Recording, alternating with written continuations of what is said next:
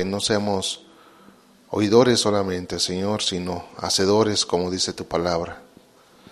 Te doy también gracias, Señor, por esta nueva materia, Señor, que se va a impartir, Señor, el día de, de hoy, Padre. Gracias, mi Dios, que seas tú quien nos enseñe, Señor, que tu Espíritu Santo nos redarguya, Señor. Gracias te damos en el nombre de Cristo Jesús. Amén. Ok, hermanos. Pues vamos a comenzar con esta nueva materia. Y esta materia se llama salvación y nuevo nacimiento. Salvación y nuevo nacimiento. Así se llama esta materia que vamos a tratarla de acabar, eh, creo que es en marzo, finales de marzo. Se acaba el, el trimestre, entonces vamos a tratar de, de acabar. Y bueno, como clase 1, tema número 1, vamos a ponerle la reconciliación. Ajá, la reconciliación.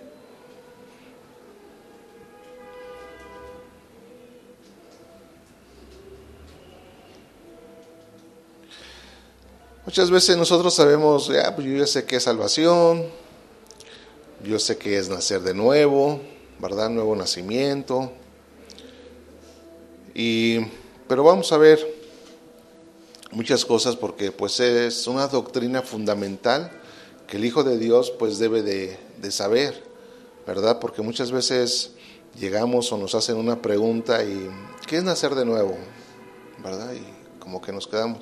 Y realmente pues, este, o qué es justificación, y son doctrinas fundamentales que un hijo de Dios pues debe, debe de aprender y debe de pues saber, ¿no? ¿Qué es, qué es esto? Bueno, la reconciliación. Vamos a ver primeramente la definición de la reconciliación. Según el diccionario de la Real Academia Española, reconciliar, que viene del latín reconciliare, ¿sí? Según ese diccionario quiere decir eh, volver a las amistades, volver a las amistades o atraer y acordar los ánimos desunidos, ¿sí? O atraer y acordar los ánimos desunidos, ¿sí? Eso es lo que nos dice la definición de este diccionario. Ajá. Y pues la palabra reconciliación, ajá, pues presupone un estado anterior de enemistad o de, o de malas relaciones. Ajá que termina con un acto que se hace posible la amistad y las buenas relaciones. En el sentido eh, natural o secular, esta palabra reconciliación la toman pues en un sentido opcional para llevarla a cabo. Pero en el sentido espiritual o en el sentido bíblico, la reconciliación es muy importante para Dios, hermanos. Es importante para Dios, pero es más importante para el ser humano. ¿Sí? Ya que la enemistad surgió desde el principio, surgió desde dónde? Desde la desobediencia de Adán, ¿verdad? Y bueno, desde, desde ahí pasó a dónde? Pues a todos los hombres. Vamos a ver qué dice, qué dice Génesis capítulo 3 versículo 6.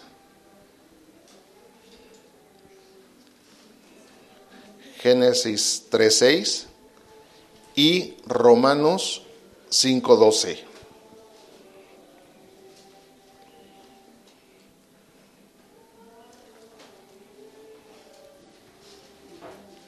Génesis 3.6 y Romanos 5.12.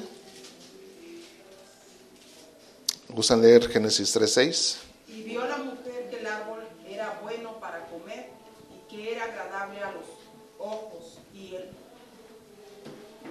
y el árbol codiciable para alcanzar sabiduría y tomó de su fruto y comió y dio también a su marido, el cual comió así como. Sí, bueno, vemos ahí en Génesis la desobediencia, ¿verdad? Primeramente. Y luego ya en Romanos capítulo 5 versículo 12 nos dice, por tanto, como el pecado entró en el mundo por un hombre, así como lo estamos viendo en Génesis, por Adán, y por el pecado la muerte, así la muerte pasó a qué? ¿A quién? A todos los hombres, ¿verdad? A todos los hombres, por cuanto todos pecaron. Bueno, muchos, pueden, muchos argumentan, hermanos, o pueden argumentar, eh, y lo vemos cuando nosotros vamos y damos la palabra de Dios o predicamos la palabra de Dios, o inclusive hasta muchos cristianos todavía tienen esa duda o se preguntan eso, ¿no? ¿Cómo es que somos culpables por algo que hizo Adán? ¿No? O sea, vas y tú le platicas a alguien, sabes que mira, somos así porque fue desde el principio, ¿no? Desde que Adán desobedeció y dice, no, pero pues cómo yo voy a ser culpable por un hombre, ¿no? O sea, no, no puede ser. Otros dicen que pues no es justo que Dios nos nos, juzgue, nos juzgue por ese pecado. Ajá. Pero ¿cuál es la realidad, hermanos? Ahorita en este tiempo, en este mundo, ¿cuál es la realidad? ¿Sí? Bueno, pues la realidad es que todo ser humano, hermanos, actúa en desobediencia a Dios. Todo el mundo. Ajá. Tal como lo hizo Adán. Exactamente. Entonces, pues se confirma esa naturaleza caída que es atraída al pecado, a revelarnos a Dios y a, y a desobedecer sus mandamientos. Ajá. Entonces, la, la enemistad que desde Adán tenemos con el Padre por el pecado, por el estado de muerte espiritual apartados de Dios, ¿qué nos hace? Pues nos hace enemigos de Dios, ¿sí? Nos hace enemigos de Dios. Por lo tanto, necesitábamos o necesitamos ser reconciliados por Él, ¿sí? Ahora, es importante mencionar que humanamente, ¿sí? Vamos a hablar humanamente. Cuando dos personas o cuando dos partes no se llevan bien, el proceso de reconciliación puede tener éxito siempre y cuando ambas partes reconozcan sus errores. ¿Sí? Ejemplos muy sencillos, sobre todo en las familias, ¿no? Entre familiares, me peleo con un hermano, me disgusto con una hermana, con un tío. Ajá, ¿qué pasa en esas familias? Pues llegan momentos en que pues varios años, 10 años, y no hay una reconciliación. No tiene éxito esa, esa amistad nuevamente. ¿Por qué? Porque pues realmente nadie reconoce sus errores, ¿verdad? O sea, el ego, ¿no? Siempre el ego viene a, a uno, ¿no? Entonces, humanamente sí se puede llegar a la reconciliación cuando las dos partes reconocen entonces sus errores, ¿sí? ¿Qué dice Mateo 5, versículo 24?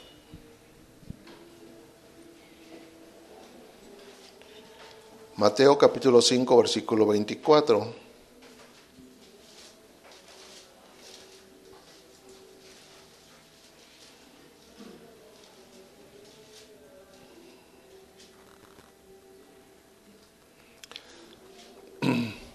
Acuérdense que estos, estos pasajes, este estos capítulos es cuando Jesús se lleva a sus discípulos al, al monte, ¿no? Y les da una predicación bastante larga a ellos, que realmente pues ya son sus, sus discípulos, y les dice, deja allí tu ofrenda delante del altar y anda, reconcíliate primero con tu hermano y entonces ven y presenta qué? ofrenda, ¿verdad? Ok. Reconcíliate. Esta palabra reconcíliate que dice aquí, viene, viene de una palabra griega que es dialazo con doble S y acento en la segunda A. Dialazo.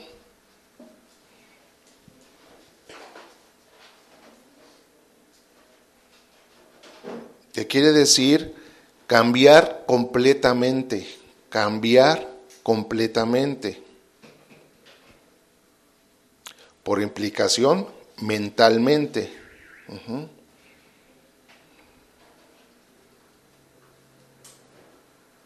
También quiere decir conciliar y reconciliar. Y esto es muy importante, hermanos, para nosotros también, que nos habla nuestro, nuestro Dios de que, pues si nosotros estamos mal con alguien, pues lo primero que debemos hacer es ir y reconciliarnos, ¿verdad? con esta persona. Que muchas veces, esta palabra cuando dice ahí que dejes tu ofrenda, una parte habla que, pues sí es monetaria, pero para nuestro Dios no es importante el, el dinero, sino más que todo porque nosotros cómo, cómo llegamos a la congregación. Llegamos, alabamos, alzamos la mano y le estamos dando qué? Una ofrenda, ¿verdad? a nuestro Dios. Entonces dice el Señor, no, pues si estás mal con tu hermano, pues primero ve y reconcíliate, luego ya vienes y me adoras, ¿no? Ya vienes y te presentas. Es muy importante para, para nosotros como hijos de Dios.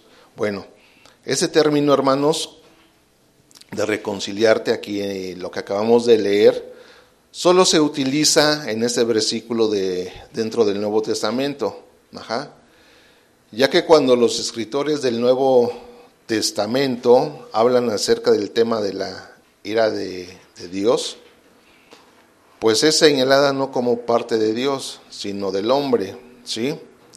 Por lo que respecta a la relación entre Dios y el hombre,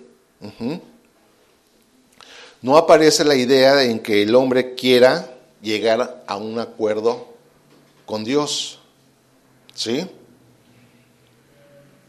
O sea, cuando dice, cuando hay que reconciliarnos, pues realmente el hombre es el último, ¿verdad? Que dice, pues, yo no quiero nada con Dios, ¿no? O sea, yo no quiero una reconciliación con Él.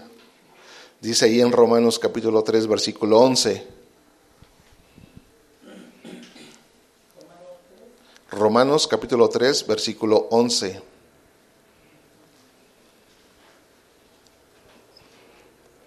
Dice así, no hay quien entienda, no hay quien busque a Dios. Ajá. Pero cuando solo una de las partes es culpable, pues le pedimos al que ha obrado mal, pues que pida perdón, ¿verdad? Vaya y pida perdón a la parte ofendida y a lo mejor ustedes quizás han dado ese consejo, ¿verdad? De decir, pues mira, tú fuiste el que estuviste mal, pues tú tienes que ir y pues tienes que ir a pedir perdón, ¿no? A esta, a esta persona, ¿sí? Entonces, pues la persona que obra mal, pues le pide, ¿no? Que vaya a pedir perdón a esa persona ofendida, si es posible, ¿verdad? ¿Para qué? Pues para restaurar esa relación armoniosa, ¿verdad? Nadie esperaría, hermanos, nadie esperaría que la parte ofendida, escuchen, ¿eh? que la parte ofendida fuera la que tomara la iniciativa en el proceso de reconciliación. Eso es muy difícil, ajá, y casi imposible, ¿verdad? En lo, en lo natural, como lo vimos ahorita, en lo secular. Por ejemplo, un, inclusive lo vemos mucho en los matrimonios. Ajá. Vemos en los matrimonios que una persona, o por ejemplo el esposo, ¿no? Que a lo mejor ofende a la mujer, ¿sí? Pues si el esposo no va y pide perdón, pues mucho menos la mujer, ¿verdad? Le va a decir, oye, ¿sabes qué? Te perdono, ¿no? Por lo que me hiciste. Es muy difícil, ¿no? que, una, que la persona ofendida vaya y busca a la persona que lo ofendió. Bueno, a pesar de ello, hermano, es lo que hizo Dios cuando Adán y Eva pecaron. Eso fue lo que hizo Dios, hermanos. Dios anunciaba que solo el Mesías lograría la reconciliación y la salvación al mundo. Vamos ahí a Génesis capítulo 3 versículo 15.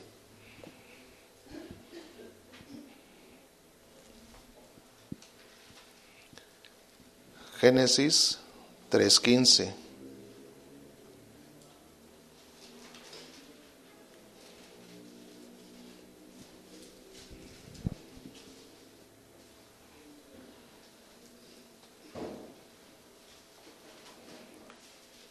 Dice así, y pondré enemistad entre ti y la mujer, y entre tu simiente y la simiente suya. Esta te herirá en la cabeza y tú le herirás en el calcañar. ¿Sí? Entonces, mediante la obra de la expiación, hermanos, ¿sí? ya sabemos que es expiación, el cumplimiento, el pago, ¿sí? Entonces, mediante la obra de ese cumplimiento de, de su Hijo, pues Dios nos ha reconciliado con Él, ¿sí? Con Él. La enemistad existe solo por nuestra parte, hermanos. Ajá. Fuimos nosotros los que tuvimos la necesidad de ser reconciliados con Dios, no Dios con nosotros, hermanos, ¿sí? Pero en su misericordia, hermanos, lo que hace posible la reconciliación para que aquellos que la reciben por medio de la fe. Ajá. Entonces, nosotros somos los que pecamos. El hombre es el que peca. El hombre es el que tiene la necesidad de ir y pedir perdón de reconciliarse con Dios. Ajá. Pero el hombre no quiere, como vimos ahorita ahí en Romanos 3:11, ¿verdad? No hay quien busque a Dios. ¿Sí? O sea, no entienden. Entonces, Dios, pues, Él buscó esa reconciliación. ¿Y cómo buscó esa reconciliación? Por medio de nuestro Señor Jesucristo, por medio de Él. por medio de Él. Cuando Adán y Eva pecaron, ¿qué pasó con ellos? Sé que qué, se escondieron, ¿no? Al escuchar, al escuchar su voz. Y dicen que pues, ellos hicieron a su manera, este, cubrir ese pecado con qué?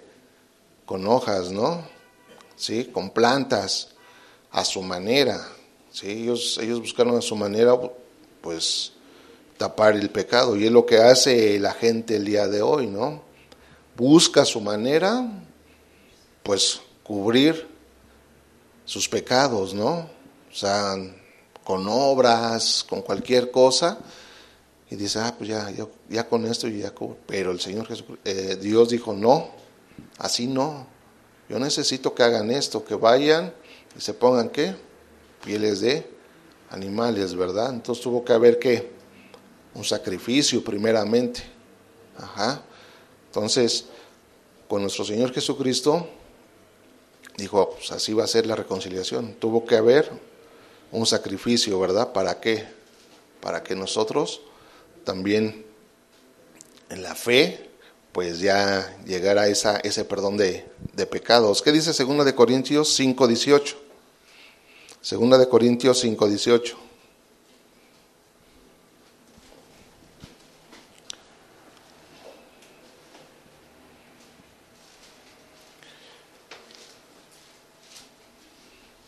¿Quieren leerlo? Segunda de Corintios, capítulo 5, versículo 18. Todo esto proviene de Dios, quien nos reconcilió consigo mismo por Cristo y nos dio el ministerio de la reconciliación. Ok reconcilió, ¿sí?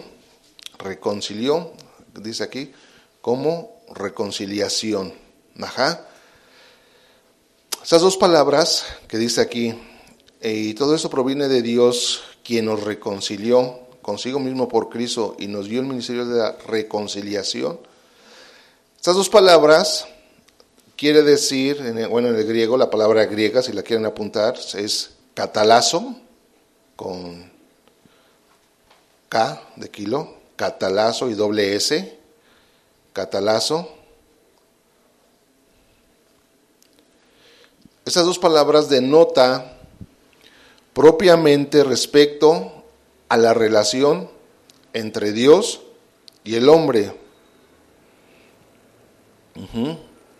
Denota propiamente respecto a, la relación entre Dios y el hombre. El uso de estos términos relacionados muestra que primeramente, hermanos, la reconciliación es la que Dios lleva a cabo, ¿sí? Ejerciendo primeramente su gracia hacia el hombre pecador en base a la muerte de Cristo en sacrificio. Les repito esto. El uso de estos términos relacionados muestra que primeramente la reconciliación es lo que Dios lleva a cabo ejerciendo su gracia hacia el hombre pecador en base a la muerte de Cristo en sacrificio. ¿Sí? Es decir, Dios nos atrae hacia sí mismo, ¿sí? O sea, nos reconcilia, borra nuestros pecados y nos hace justos. Ajá. Entonces, en ese momento, hermanos, pues dejamos de ser enemigos de Dios. Ajá. Dejamos de ser extraños.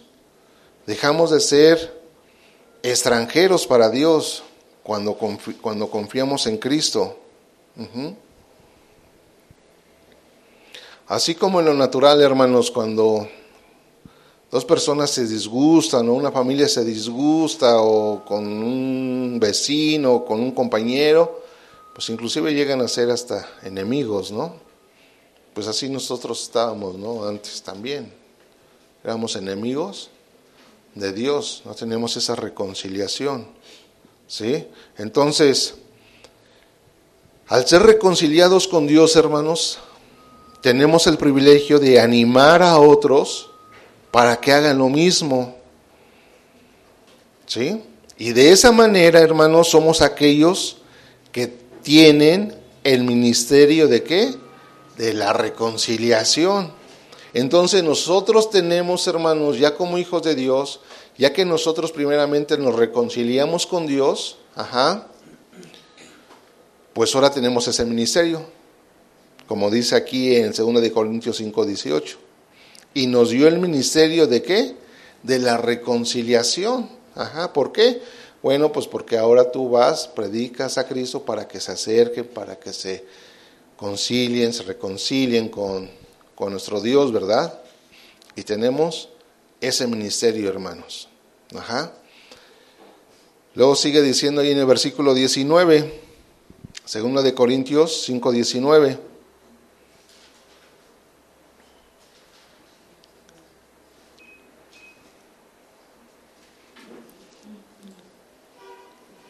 Dice, que Dios estaba en Cristo reconciliando Segunda de Corintios 5:19. Ahorita leímos 5:18, donde dice, y todo eso proviene de Dios, quien nos reconcilió consigo mismo por Cristo y nos dio el ministerio de la reconciliación. Versículo 19, que Dios estaba en Cristo reconciliando consigo al mundo, no tomándoles en cuenta a los hombres sus pecados, y nos encargó a nosotros la palabra de qué?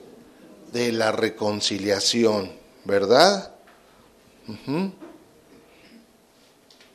Y la misma palabra, reconciliando aquí, es la misma palabra que ahorita vimos, catalazo, ¿sí? Que quiere decir cambiar mutuamente, componer una diferencia, reconciliación y reconciliar. Ajá. Entonces, esto da a entender el tiempo, hermanos, cuando el acto de la reconciliación estaba siendo efectuado. ¿Sí? Allí en el versículo 21, de ahí mismo,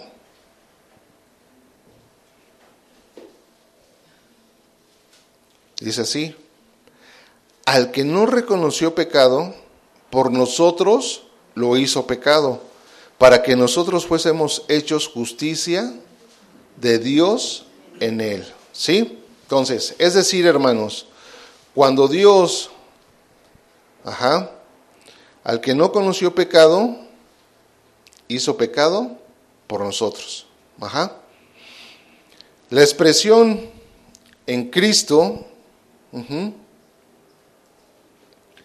o sea, en lugar por Cristo, por, de, de por Cristo, puede ser que se use para dar a entender adicionalmente que Dios estaba en Cristo. Ajá.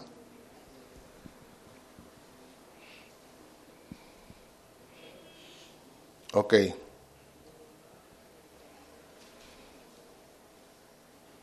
Entonces,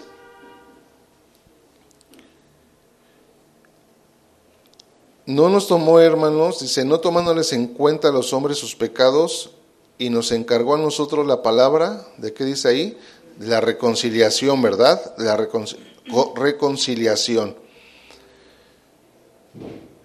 Ahí cuando dice ahí en el versículo 19, este, dice, y nos encargó, no tomándoles en cuenta a los hombres sus pecados, y nos encargó a nosotros la palabra de la reconciliación. Cuando dice, no tomándoles, en su misericordia, hermanos, y gracia, Dios ha rehusado echar sobre nosotros la culpa de nuestros pecados. ¿Sí? Entonces, el primer paso, hermanos, de la, hacia la restauración de la paz y reconciliación entre nosotros y Dios fue de parte de Dios. Ajá. Ese fue el primer paso, hermanos. Juan 3:16.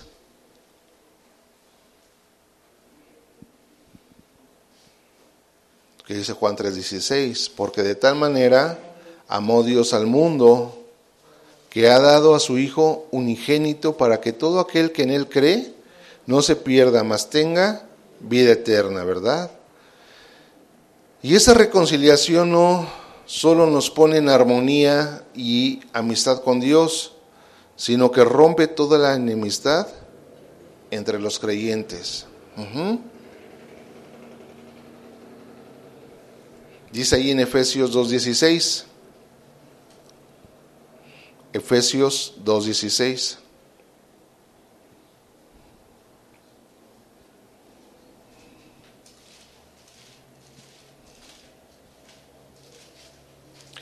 Dice así, y mediante la cruz reconciliar con Dios a ambos en un solo cuerpo, matando en ellas las enemistades. La palabra reconciliar aquí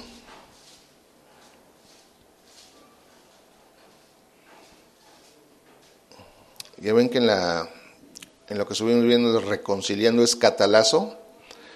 Bueno, aquí es apocatalazo. Esta palabra reconciliar es apocatalazo.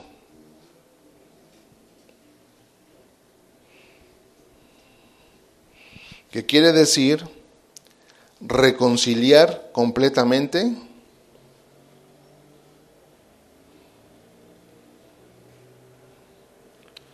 cambiar de una condición a otra,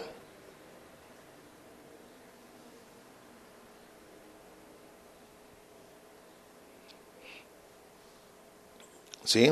De modo que se elimine toda enemistad y no quede impedimento alguno a la unidad y la paz. De modo que se elimine toda enemistad y no quede impedimento alguno a la unidad y la paz.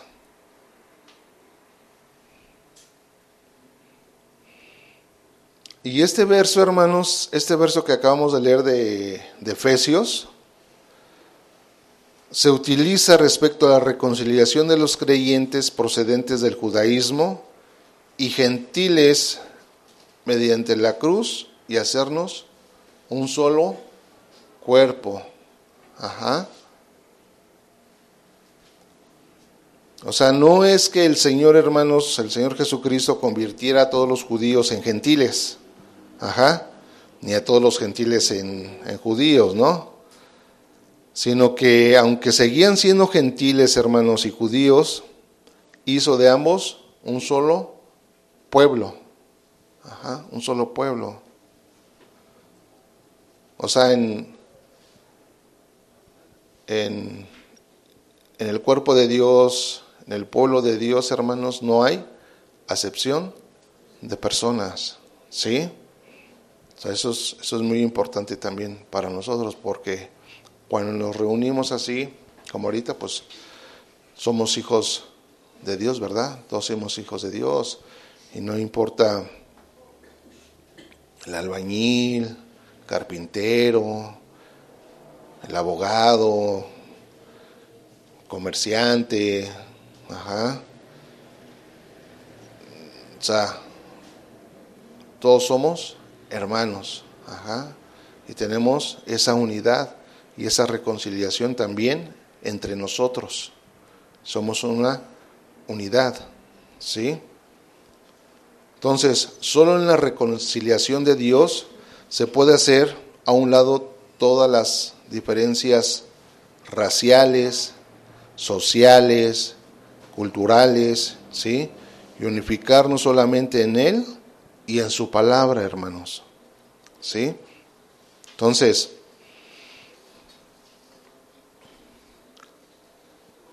esas son las definiciones, hermanos, que podemos ver acerca de la reconciliación de Dios hacia nosotros. Ajá. Y lo que implica todo eso para nuestras vidas y aún dentro de la congregación. ¿Sí? De la congregación. Ahora, vamos a ver la base, ¿sí? La base de la reconciliación. Ahorita vimos el significado. Ajá. Ahora vamos a ver la base.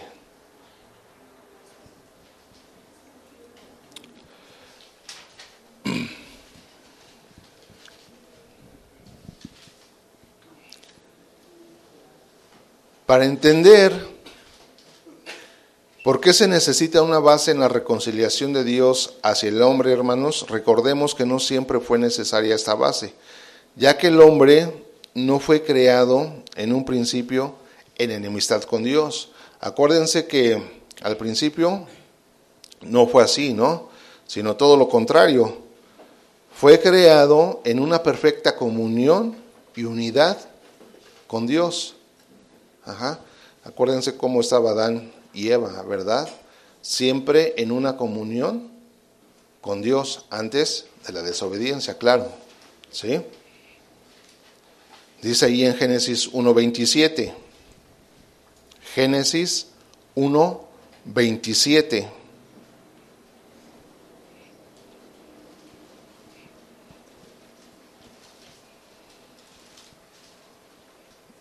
Dice así.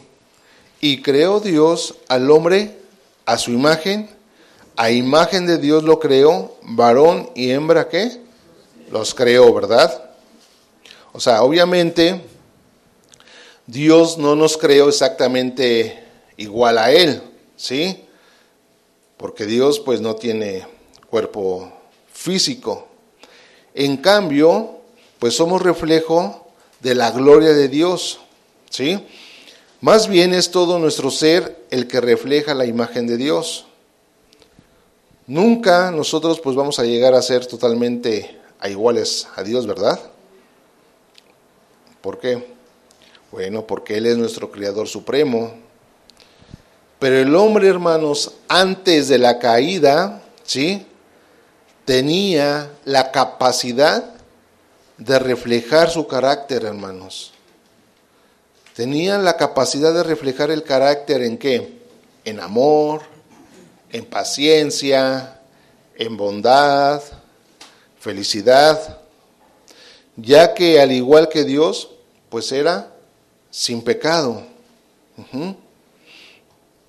Ahora solamente un hijo de Dios, hermanos, que ha nacido de nuevo, ya que ha, ya este, y que ha recibido la nueva naturaleza de parte de Dios, puede mostrar en su vida el carácter de Cristo. Ajá.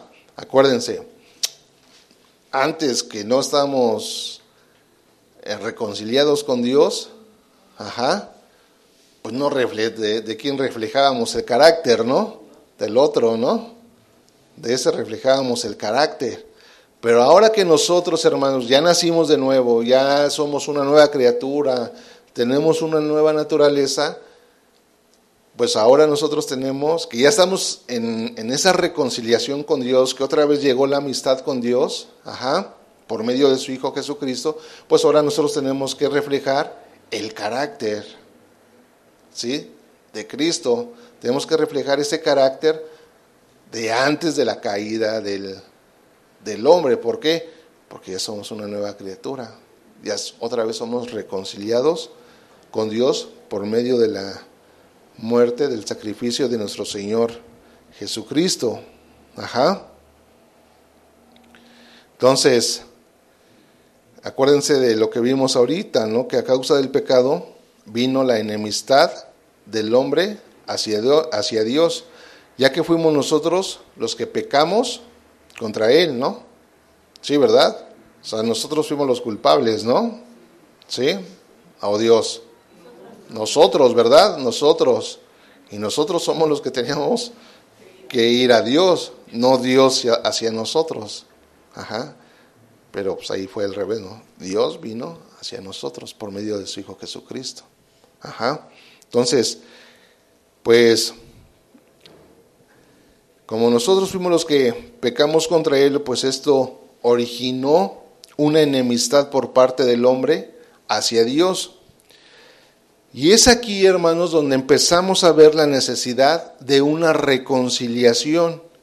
Y para tener esa reconciliación, pues se, necesitaba una base para lograrlo, ¿sí? Aunque en un principio esa reconciliación era únicamente para el pueblo de Israel y por medio de sacrificios, ¿no? Así se hacía en, en, en aquel tiempo. Ajá. Pero Dios, hermanos, por su amor y misericordia al pueblo judío, ajá, no quiso que el pecado les impidiera tener comunión con Él,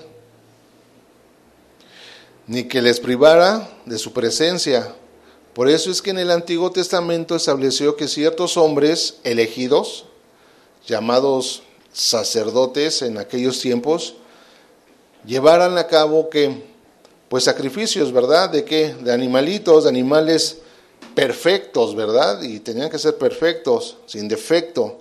El cual siendo inocente ese animalito, ajá, pues de culpa, su sangre, ¿qué pasaba con su sangre? Pues cubría el pecado de las personas y podrían entonces tener comunión con Dios. Ajá. Eso lo vemos nosotros en el Antiguo Testamento. Esos sacrificios, hermanos, acuérdense, no podían perdonar los pecados, ni limpiar la conciencia de las personas, ni cambiar la naturaleza pecadora con la que todos nacemos, sino que solamente se basaban en el principio de sustitución. Es decir, que a causa del pecado, o sea, a causa de un delito, de una falta, pues se recibiría un castigo o una pena que debía de cumplirse. Esa pena es la muerte, ¿sí? Así que el animal en sacrificio ocuparía el lugar, ¿sí? Del sacerdote y de todo el pueblo, porque acuérdense que también el sacerdote tenía que hacer sacrificios, ¿verdad? Porque si entraba con pecado, ¿qué pasaba? Ahí moría, ¿verdad? Moría, bueno. Vamos ahí en Levítico 17:11, vamos a ver qué dice.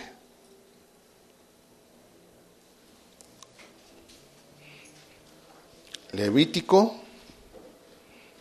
17,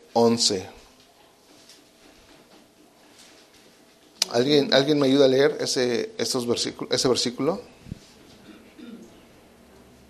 Porque la vida de la carne en sangre está, y yo, los he dado para hacer expiación sobre el altar por vuestras almas, y la misma sangre hará expiación de la persona. Ok, se los voy a leer en dos versiones. La primera es la nueva traducción viviente, que dice así, porque la vida del cuerpo está en la sangre. Les he dado la sangre sobre el altar con el fin de purificarlos, para hacerlos justos ante el Señor. Es la sangre dada a cambio de una vida la que hace posible la purificación. Otra versión que es la traducción lenguaje actual, dice, la sangre es la que da vida al cuerpo. Yo mismo les he dado la sangre de los animales para que me la presenten ante el altar, y gracias a la vida que hay en ella, ustedes obtengan mi perdón. ¿Sí? Entonces, así cuando se ofrecía esta sangre en sacrificio, la persona estaba reconociendo que era culpable, ¿sí? Estaba reconociendo su culpabilidad y la justa pena de muerte a la que era creador, ¿sí? La sangre, hermanos, es símbolo o es el símbolo de la muerte sacrificial. Ajá. La vida de un animal inocente cuya sangre cubriendo no borraba, solamente cubría, ¿sí? El pecado que estorbaba la comunión con Dios, ¿sí? Pero permitía que, eh, que las personas fueran purificadas, eso es, consideradas limpias e inocentes, ¿sí? Pues su culpa ya, se había, ya había sido cargada al animal en sacrificio. Vamos ahí en Romanos capítulo 11, Romanos 11, versículo 11 y 12.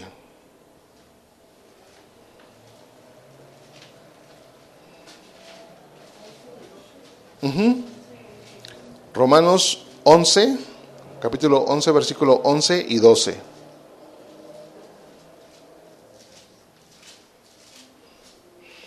Dice así, digo pues, ¿han tropezado los de Israel para que cayesen?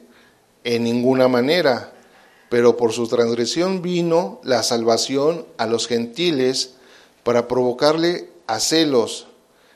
Y si su transgresión es la riqueza del mundo y su defección la riqueza de los gentiles, cuanto más su plena restauración. ¿Sí?